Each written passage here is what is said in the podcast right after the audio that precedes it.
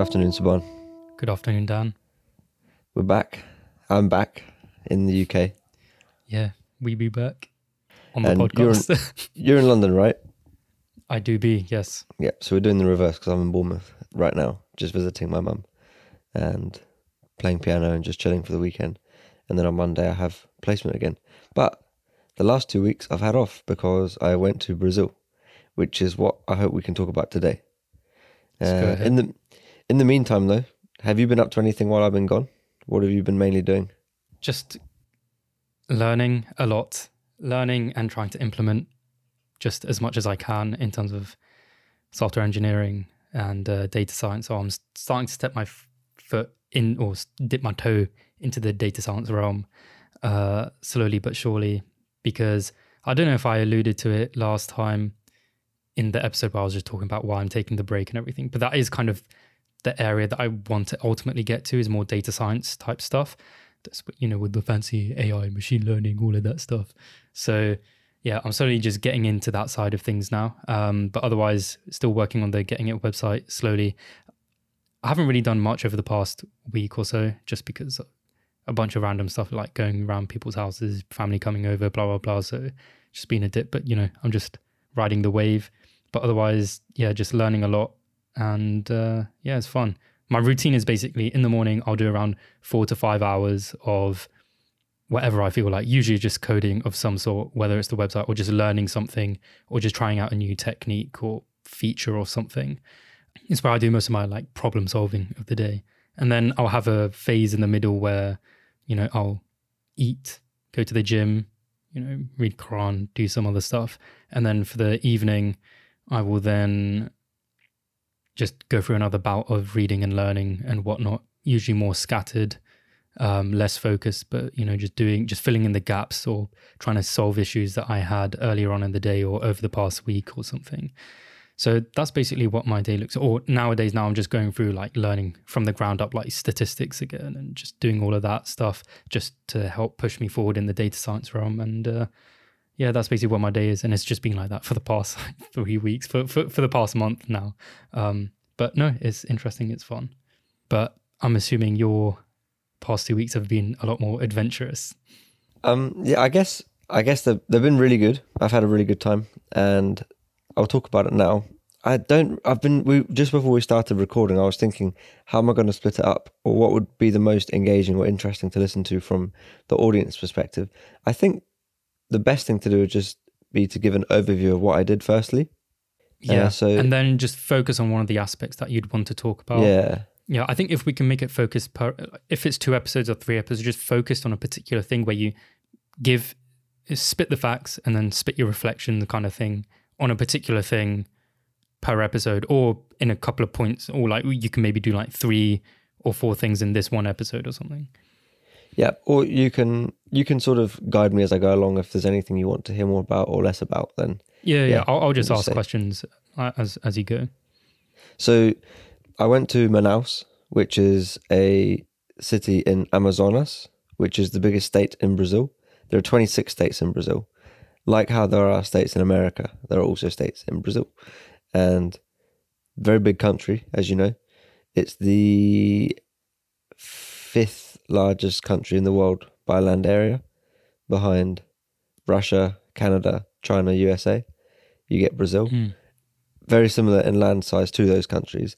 And basically, the size of it is difficult to comprehend. Like the UK's um, land area is like 250,000 kilometers squared, Brazil's is like eight and a half million. So Man, it's it's just a completely different ball game, you know. And even Amazonas, the state I went to, the area is about one and a half million square kilometers. So that in itself is six times the size of the UK. Six times the size of the UK. About five times, four or five times the size of Germany. One one state, you know. Uh, Mm. so it's difficult to understand how big that is. And the the biggest city in that state is um, is Manaus.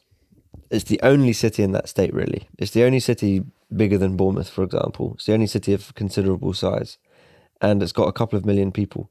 It's right in the middle of the Amazon rainforest. So it's fascinating that you've got a city there a thriving. When I say thriving, like a bustling city, it's very urbanized, and yeah, you're you're you're just in the complete middle of a rainforest. So before I went there, I was thinking, what is even the environment going to be like? Because you're in a rainforest environment. Is it going to Mm. be boiling hot? Is it going to be really humid?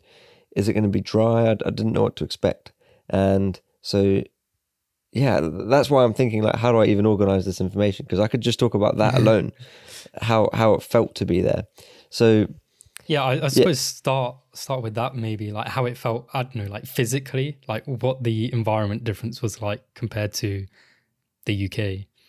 so okay, so I flew there. I flew. I flew first to Sao Paulo in the south of Brazil mm. from London, and then from Sao Paulo I flew up north. And the flight itself is about four hours, which is ridiculous between Sao Paulo and Manaus. Within the same, you're just in the same country, and, and you're just flying for hours and hours, and Yeah, y- you're on a plane, and it's just yeah. I, it's it's interesting because I think it's just a thing with the British people because England or the UK as a country or as an island is just so small. If we have to do a two-hour journey, like in the car, like going from Bournemouth, I'm like, man, that's a you know decent journey, like long journey. But two hours is like just going across the city, like in America or something. Um, like to go to the next state, they'll go on a like three-day road trip. yeah, But it's like that in a lot of countries, like you're saying in Brazil as well. Like you're just flying for four hours straight, and you're just like getting to where you need to, and you're still in the same country. Whereas in Europe, you fly for four hours straight, and you're like the south of Spain or something. Um, yeah, I think the British person's perspective on travel and distance, and the what is considered a long period to travel is just on a much smaller scale compared to probably every other country in the world, just because the UK is just so small. And the the thing is with Brazil as well. For example, it's bigger than the contiguous states of the USA. So you know mm. the main like because with the USA's land area, they factor in Alaska, which is huge yeah, as I well. know that that doesn't count. So Brazil is large. Brazil proper is larger than the USA like main land area bit, and so to go from one end to the other takes.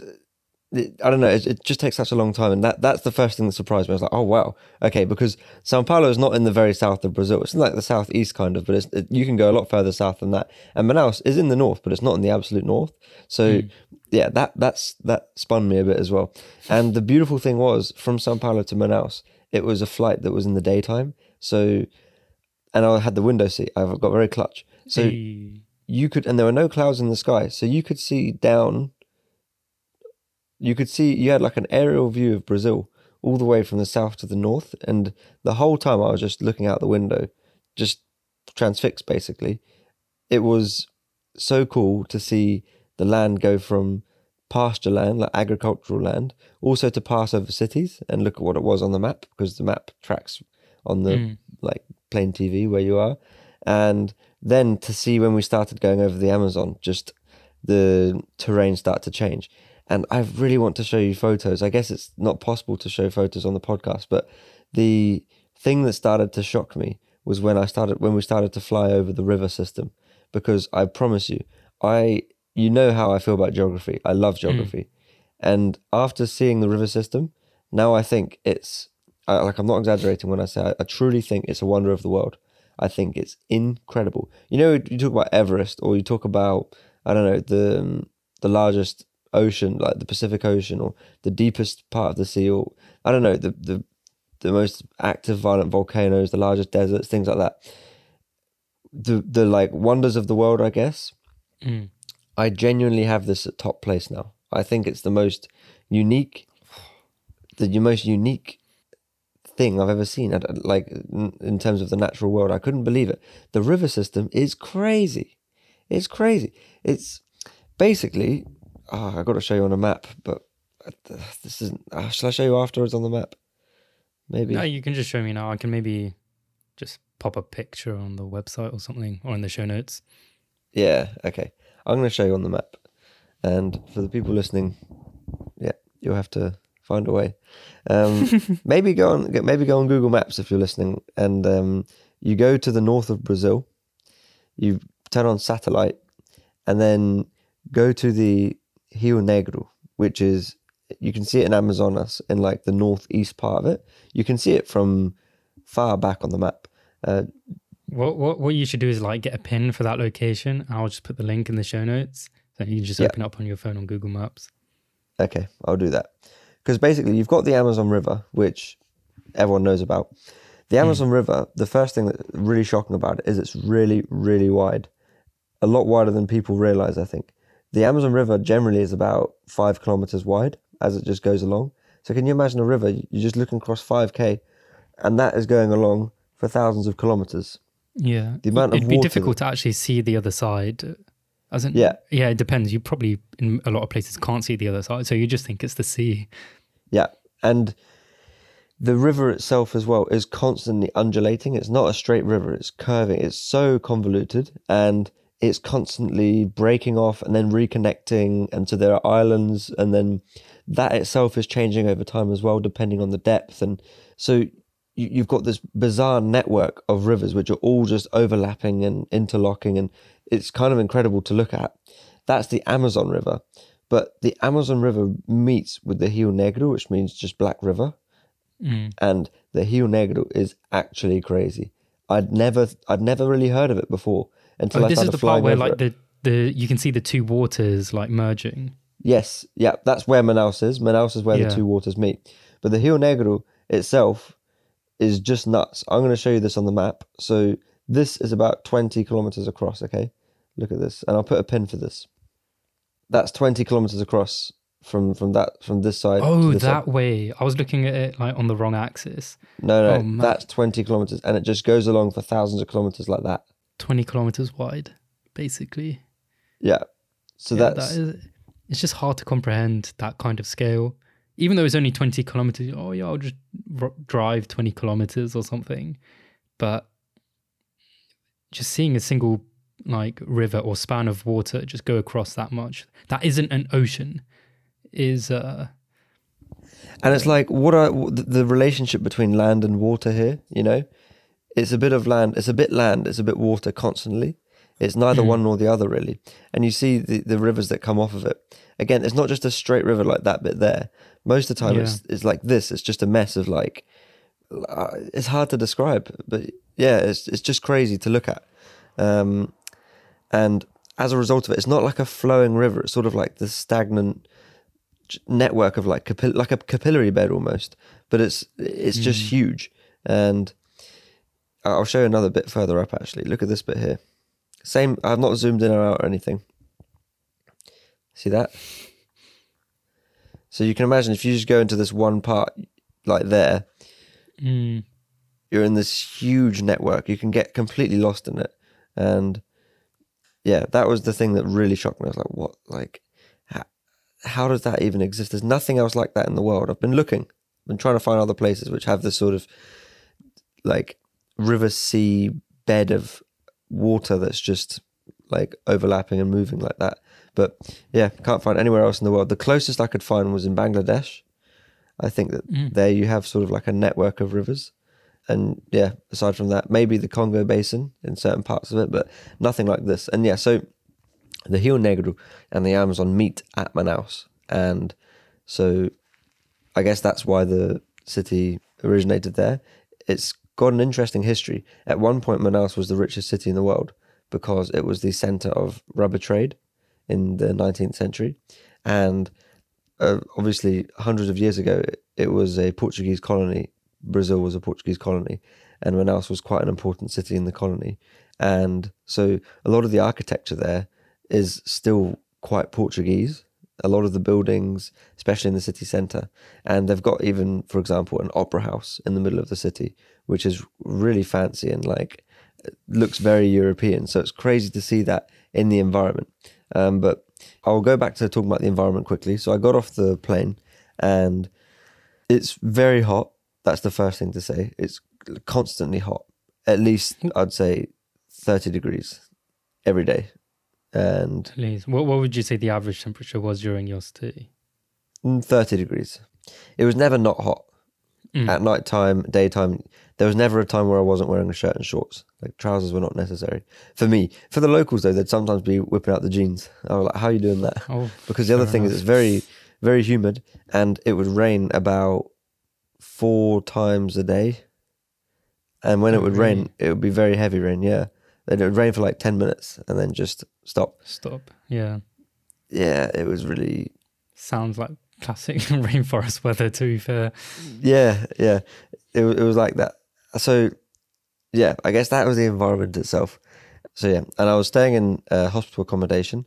Um, my girlfriend was there doing an elective, so she'd been there for six weeks um, in Brazil already, and I went just to stay for the last two weeks of the elective and have a chance to explore Manaus. So she was working in the hospital in a tropical diseases hospital, which was really interesting, and I stayed in the accommodation, and yeah, basically that made that made it a lot easier, I think, because we were able to meet people living in Manaus who are also working in the hospital, for example.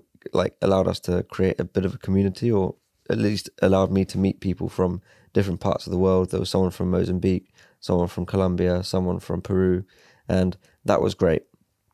But yeah, so on the second day that I was there, we left Manaus and we went to we went on about a three hour drive north towards a town, a very small town called Novo Airão. And that place was fascinating. It was so three hours away is like how far it is to the next town. And Novo Airão is very small, maybe 20,000 people, 10, 20,000 people.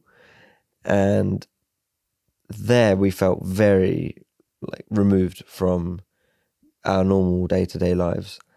The people there, it's nice. Like you know, there are cars, there are motorbikes, there are vehicles. It's there was like there was electricity, but that's about it. It doesn't go much further than that. For example, like there's no three G.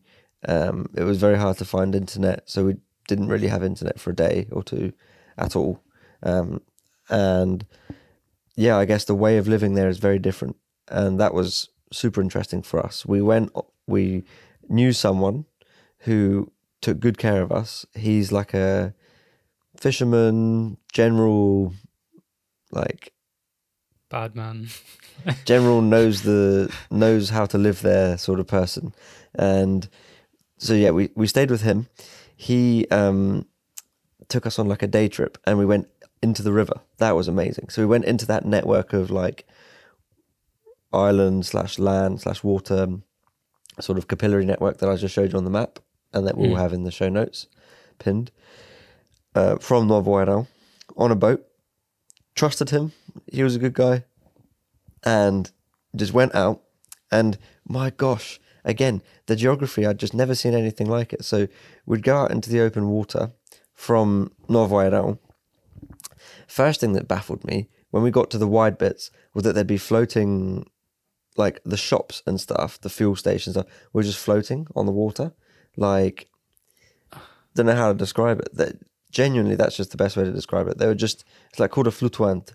It's basically a small building that's just in the water. I don't know, like there's no there's no land near it for hundreds of meters. It's just out in the middle of the water. Like What on earth? yeah, I don't know how to describe it. Why? Why would they even do that? Surely it's just more efficient to like keep it in the land, like I even think just like no- on the shore, right? Because there are so many people who use boats as just the way to get around, like Oh, fishermen. so I suppose that is service transport. station on on the motorway. Yeah, it's like a service station kind of, but it's also just easy to get there. Like for example, if you live by the water, uh, Mm. which a lot of people did, and there's the town centre, maybe a ten minute drive away, or you could just go on the boat for three minutes and you could just go to the shop. Like it's not complicated to do, you know. It really just works. Like they, they're just Fair so used to boats there, so they'll just go out on their boat. No problem for them. And what were these boats like? The boats are just normal boats. Like they're not big. They're maybe four meters long, and enough for like five or six people to sit on them, probably comfortably. Mm. That's the one we went on. So we went out. Because the the way you're describing it almost, or like the image it puts in my head is like it's like a raft, like made of you know logs that have been tied together with some kind of rope or something, and you're just floating along like that. But no, okay, they're like legitimate boats. yeah, proper boats, proper boats uh, with an engine as well, like a, a motor, so you can you can power along. And then also they'd have like a an oar, so you could just like paddle as well when you're in the. Mm. Well, I'll get to that bit in a minute. Uh, but yeah, so we went to first of all get fuel. I was like, oh wow, that's a bit brazy. And then we went to the shop and we just yeah we just pulled up. The dude at the shop just chucked us a rope and we just sort of like tied it to the side of the shop and then just stepped out the boat onto the shop and then like bought some like food, some groceries, the just drinks and stuff, and then took it all back onto the boat and then just powered off onwards. And our our guy, our guy with the on the boat, he just knew where we were going. I don't know how he did, but he just he knew how to navigate that network, right? So he would know what Mm. lake we were in or what part of the river we were in. I would have no idea what to do if it weren't for him. Yeah, that was very interesting. The further we went, the more the more I got to understand the geography of it, and this bit's what's kind of crazy, or at least to me. You know, on that image of the maps that I showed you, it would look like green water, green water, Mm. right? The as- the areas of green are not actually land; they are just canopy trees that are coming out of the water. So you can't see the water beneath it, but there is no land there. That is just trees. For, like there must be land beneath the surface of like maybe 10 15 meters below but that is Mm. water so you go from maybe deeper water to more shallow water as a result you can go straight through those bits on your boat as well uh, you don't have to go like around or anything around You- it. it's crazy. So you go along the boat, on the boat along the river, and then he'd see like a shopping bag on a tree, and that would be like a street sign, like a sign that that's like a little Oh, path no you can go through. Oh, mad. So he'd like pull into it, and then stop, turn off the engine, and then start like paddling, and you'd be going through just tree, like lots and lots of trees and plants and stuff, and going very slowly, very quietly. When we were going through that bit, I was just thinking, what is in this water? Because you can hear constantly sounds every second, very different sounds, you know, like cawing or like, I don't know, just ah, like, cool. And I was just like, oh my gosh, I don't know what any of that is, but it's kind of crazy. Or like at one point, there was a giant, um, like a giant sound that came out of the water about 20 meters away. I was like, well, what is that? It was like, and then there's just a bunch of ripples. And it was like, there, okay, there's something in the water. The things that I know are in the water in, in the Amazon or in that part of the Amazon are jacares, which is like crocodiles. E- There's golfinho, like not golfinho. Golfinho means dolphins, but it's like porpoises. Um, they've got very they they have jaguars, which is crazy. Jaguars are very water proficient. They're very good Really? swimmers. Yeah, jaguars are the best big cats, by the way, for sure.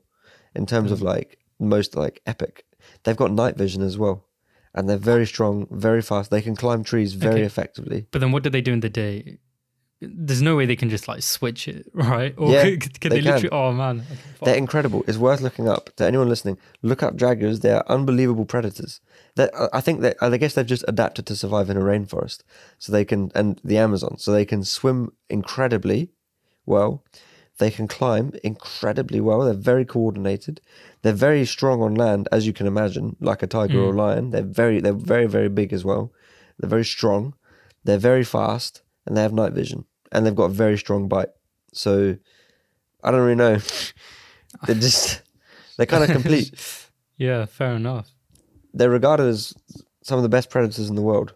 It's like when you make your own player on like FIFA or NBA 2K. It's like Yeah, 100, 100, 100, 100. yeah, it's basically like that. Jaguars are crazy, but they're very rare in the, like that you don't see them very often at all. I definitely didn't see one. Our guy had a jaguar tooth though on his necklace. Onça is Oh. what they're called. Um, Onça is the name for jaguar, and yeah, they have though they have um, anacondas, capybaras, armadillos, just lots and lots of different animals. Um, just yeah, I don't know. Were, were you ever like almost attacked by some kind of wild No. animal or No, felt never. like in grave danger?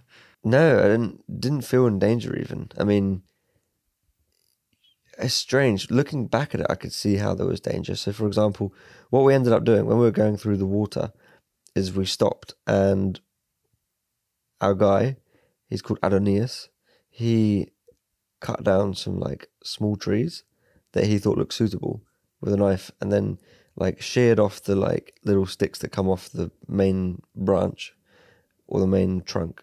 Very thin trees though. Sheared it all off until you had like a straight line, like two meters long, and then tied some string to the end. And we'd bought some hooks from off some fishermen in the water. Just another boat. We just pulled up next to another boat, and we bought some hooks off of them. And um, we just went fishing. Like we went fishing in the middle of that like very tree bit. We just sat there, and yeah, and Anna caught some piranhas. Um, no, she caught she caught one piranha, and Adonias caught three piranhas, and I didn't catch any piranhas. Sadly, I tried. I tried. I got close, but I didn't. um, but yeah, that was very um, interesting because you can pull the lips back and you can see the teeth, and that was very like I don't know. I hadn't seen that before, but yeah, the, the bit on reflection is like, for example, um, Anna's feet were Anna was sitting at the very very end of the boat, off like at the top of the boat, if that makes sense, with her feet dangling out.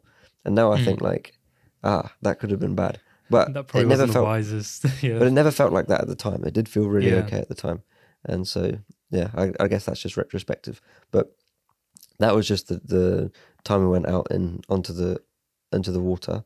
Spent about six or seven hours there, and then as it got later in the day, we turned back and went back to North It was all fine. We got back in good time, and then went back to Adonias's parents' house, and we stayed there for the night. That was a very good experience as well. I learned a lot from it because the way of living there is different, definitely different. It's more, I don't know, it's more simple in a way, you know, like Mm. just less complicated. The house was like, for example, didn't really have a lock. There was more space, but the infrastructure was more basic as well, you know, and that it's just sort of like wooden with sort of like thin metal um, for the roof, and the kitchen, for example, was outdoors, and you just you ate fish that you'd caught that day. You just heated up the fish and ate it, you know, put a bit of salt on it. That's it. Have some farofa, which is like this sort of floury, sort of grainy substance. You just put that on the fish as well, and like as a side, and it just makes it a bit thicker. And that was it, really. It was just very nice, very simple, lovely. And other things I realized there, for example, the way healthcare works is different. The medical education is not the same. So I was talking to someone there who was telling me how exercise is good for you. He was like, you should exercise as well because that's good for your health. And I was thinking, but he was telling me as if I, I wouldn't know that. But I was thinking in the UK, that's sort of like common knowledge, you know, you're taught that at school. I, I guess it was interesting that he'd only made the connection recently between exercising and health, realizing that they're good for each other. Because I guess for them, exercise is ingrained into their lifestyle, sort of. They have to be more physical. Maybe they don't even realize that that's good for you because it's not like a choice. Like for us, we choose to exercise because if we can get by without doing any exercise, which is ridiculous. I can live my whole life and not need to exercise. I don't have to work my body. Whereas for them, it's not it's not like a leisurely activity. That is just what they do, you know, and they're pushing boats or they're lifting things up and they're carrying things to different places and building and pushing and yeah, that they're, they're not realizing that oh, this is something that is a choice. Um, Mm. That bit was very interesting. There was still obesity, but that's I think more diet related because they again didn't. I maybe like I, I'm just guessing here that I don't think they would know as well what is healthy to eat, what is less healthy to eat. The concept that certain foods are very bad for you. I don't think that there was as clear of a an education on that as there is in the UK. I mean, I don't really think there's much of a clear education on that in the UK either, but it's it's interesting. So you said they would kind of eat like, you know, what they caught that day or whatever. So what what would you say would like was like unhealthy if you're saying like they don't really know what's uh you know, like I'm assuming they don't really have much access to junk food and stuff or majorly ultra processed food. No, I don't think there is as much access, but well, in Manaus there is definitely. You can eat Yeah. junk food in Manaus, fizzy drinks, and a lot of Mm. the food is grilled, like grilled meat, for example. But I, st- I guess you can still get unhealthy food anywhere. Like he gave us a fizzy drink, so they had some fizzy drink. Guaraná. Have you heard of Guaraná? No. It's a fruit that they have in Brazil. I got to talk about the fruits as well, man. Look, we're already 32 minutes in. I'm telling you, we're not going. to I'm on day two right now. um, yeah, we ain't got enough time. Yeah, but yeah, I, I need to talk to you about the fruits. that that Okay. we need to earmark that. But yeah, so they um they still do have like um uh, unhealthy food, I guess. In the soup, there was a little supermarket in Airão, and in there you still do get processed food. Like there are chocolate bars and fizzy drinks and stuff. So yeah, I guess Mm. it's just that for them probably maybe it's a touch expensive and it's easier just to. I mean, going out doing your fishing, going home eating it is is pretty much free, isn't it? So Mm. Did they, or did you notice that they like would cook in oils or whatever, or would they? Is it always like grilled type food, it's grilled. They would have a grill, so they wouldn't be like straight on the wouldn't be f- fire kind of thing? Yeah, they weren't frying it. They weren't frying it. They were cooking it on metal, and that was outdoors, which again I thought was really nifty. Just like an outdoor kitchen, or like for example, in the they didn't have running water, as far as I remember. I might be wrong. No, they didn't have running water. I'm I'm almost certain. Yeah, they definitely didn't have running water. They had um, a well, and you'd take water from the well. Very nice water. I mean, to be honest, Adonias drank straight from the Amazon, but he said that I can't do that because he said his stomach built different to mine. So I was like, I had to just take the L. He, You probably he just get he just, worms and s- he just put a cup in the water. I'm just drinking it. I'm like, that's the Amazon, man. he was like, yeah. He was like, yeah, just don't do it yourself. Um, he, he was like, I've been doing this for my whole life. But yeah, the the water from the well, even I felt like a bit unsure about it, but um, it was oh, it was crispy because they had a fridge, and so the water, just well Oh, water, really? just really cold. Yeah, really nice. Nice. And the the it, it it just wasn't bad. Like I would definitely be happy living the way that they lived. I guess the weather is nice. They're not wanting for anything necessarily. Like without the running water, they don't need it. Like the toilet, you would just like pour water down it, and it would just flush away. I don't know how the Mm. mechanism works, but it just works. Um, or yeah, like there's they have fresh drinking water, very nice drinking water, and they just use buckets for washing and stuff. So yeah, like it all worked really well. The only thing I wouldn't like, I think, is that it was very accessible for like snakes and spiders and things, and I guess frogs and all that. So I, I don't. I think they would very often be encountering those, and I personally wouldn't be too keen on that. But Mm. yeah, that was Novo Airão. That was the place we stayed at. Really lovely people, good hosts. My Portuguese was just about holding up, but it was hard to communicate with them. And yeah, Was also it like a felt, dialect difference or? I wouldn't. I don't know whether you call it a dialect, but it's more just that my Portuguese isn't fluent. It's it's good. It's solid. Like I was able to fend for myself, but they spoke very like thick, sort of not slang, but just I don't know.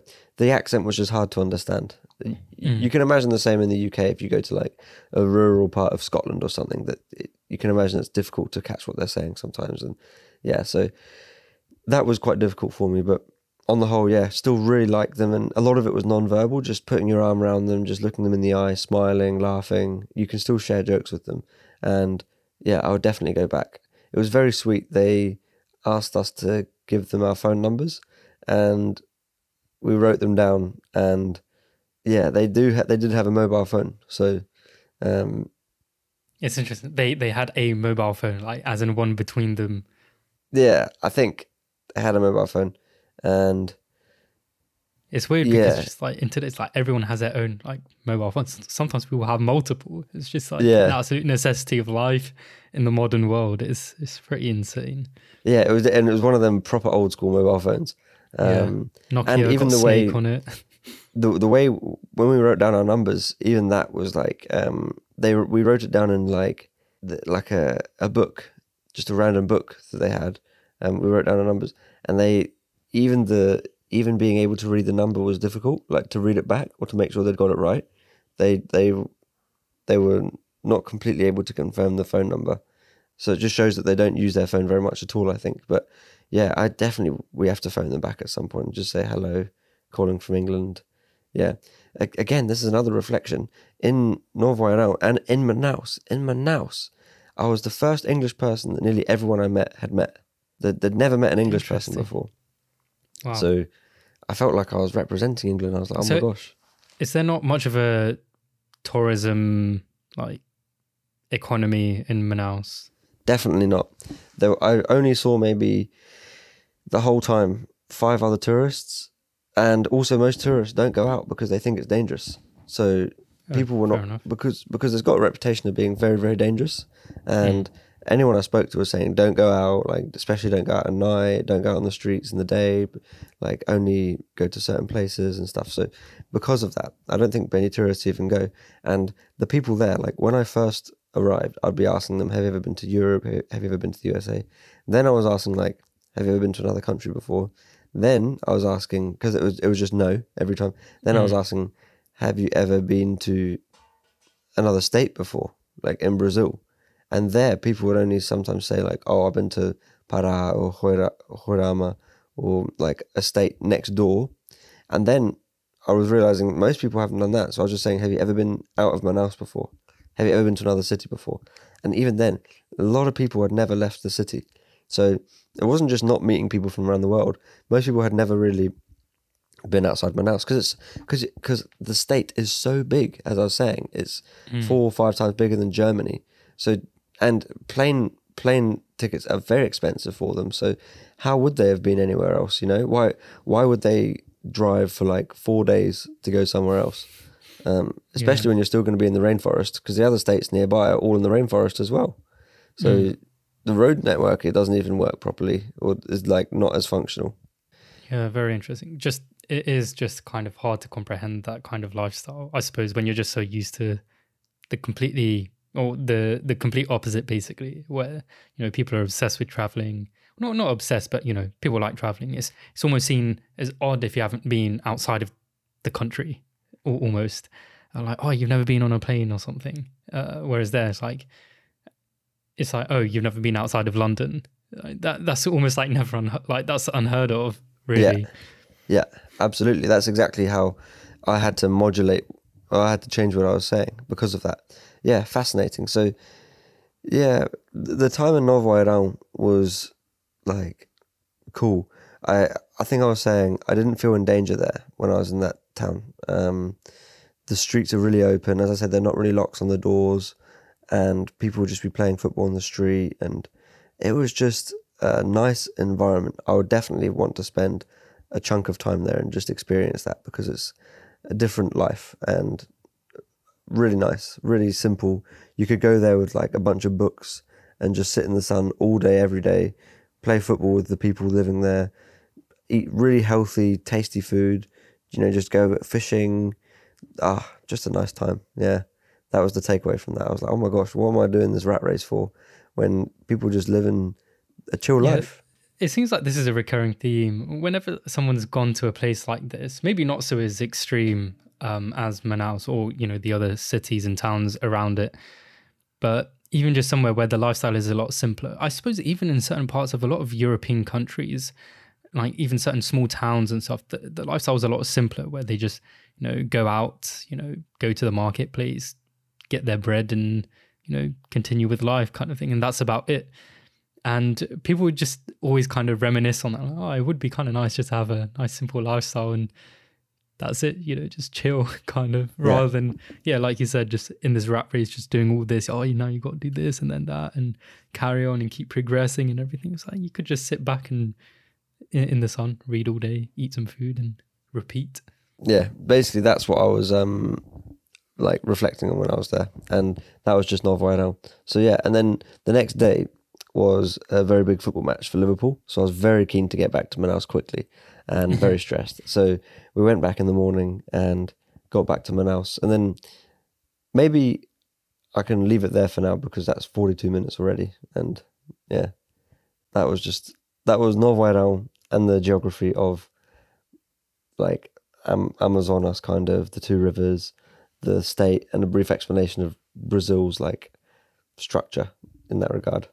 Um, yeah, and some reflections um, sprinkled in. But yeah, as I said, at some point, it doesn't have to be next episode, but I think a part two or even a part three would be good because I just have so much to say about it, and like, it's not it's not just like stuff I could say. It's stuff I really want to say. Like I want to talk about it. So yeah, if you're cool with that, and if the audience are not sick of it, it's it's very interesting. It does kind of make you realize how different lives are. But I don't know. I suppose it's just very different hearing it directly from someone who you know has a very similar lifestyle um, to you. And there's always some kind of disconnect when you hear about it or read about it, or you know even just watch it and you're just like, oh, okay. Like you know you can watch these kind of documentaries about people of like of different villages or tribes or whatever, and there's still some kind of weird disconnect. But when you like, I know like your lifestyle, you know, to a certain extent, and it's very similar to mine since we're in similar environments, doing similar things. Um, and then just yeah, kind of hearing it in that way, you're just like, man, it would be kind of nice to just sit in the sun and read all it's day. It's nice. It's nice. they're not. They're not. They weren't. I guess maybe it's finding a um like a, a mid ground because there are places in the world where you do struggle to make ends meet day to day, Yeah, yeah, and and as a tourist, maybe they're not showing me the difficult aspects of it. I'm sure there are challenges there that they face day to day that I don't think about. But to be in Novo if you could sort out, if I think for me, if I could sort out an internet connection, I think I would like that. That would be something difficult to compromise on. I would like Mm. at least a form, at least a form of internet connection. It doesn't need to be super fast, super strong, but I would like to be able to write messages and email people because I wasn't able to do that in Novo So for a whole day, I just couldn't. I had no communication with the outside world. I didn't know what was going on. Um, Mm. if I could do that and also have like a medical supply, like know that I'd be okay if I got unwell, because a lot of the people there I don't think really get much medical support, then I think the rest of it would take care of itself. The weather is really nice, the setting is beautiful, and the food is really good. It's all healthy. And yeah, I think I can access all the things I enjoy. Maybe bring a piano if possible. And yeah, then I'm happy. grand piano on the plane. I yeah, I suppose another thing is I suppose your perspectives would change a lot once you actually start living in that lifestyle, not as a tourist, but actually living there. Then I Yeah. suppose the way you integrate and how you actually feel about that particular lifestyle would change a lot. And it's interesting how I think a lot of the time it's just we we just desire what we don't have, I suppose, or what is different. We just desire change. It's just like I don't know, like context shifts and stuff. We just like novelty. So it might be nice for a bit, but then I suppose it will get, you know, somewhat you know, boring or just stagnant. Because I assume it's the same for people like living in those areas. They're like, oh man, I'd love to live in the city or like you know London Yeah. or whatever or New York and be part of that hustle and bustle and you know new technology, all of that stuff. You know, in the modern world. Um, and then everyone in the modern world in those kind of cities would like they go to you know those kind of smaller towns and everything. They're like oh it would be kind of nice just to go back there. So it's almost like what if everyone just swapped? And then just i wonder what would happen. Yeah, everyone realizes that it's not the grass is not greener on the other side. yeah only for a couple of days and then you realize oh no the same hardships in life are still kind of there. It's like Yeah. yeah it's it's it's an interesting kind of thought dilemma that everyone experiences Okay. We'll leave it there. Until the next one. peace Peace. Thank you for listening to this episode of Getting It, If you enjoyed this episode, or didn't. then feel free to leave us a rating and review on the Apple Podcasts app or on the Apple Podcasts website. We'd love to hear your thoughts, ideas, or questions about anything we discussed, so feel free to email us at thoughts at gettingit.co.uk. You can also reach us on Twitter or Instagram at gettingit underscore pod. You can find all the links in the show notes.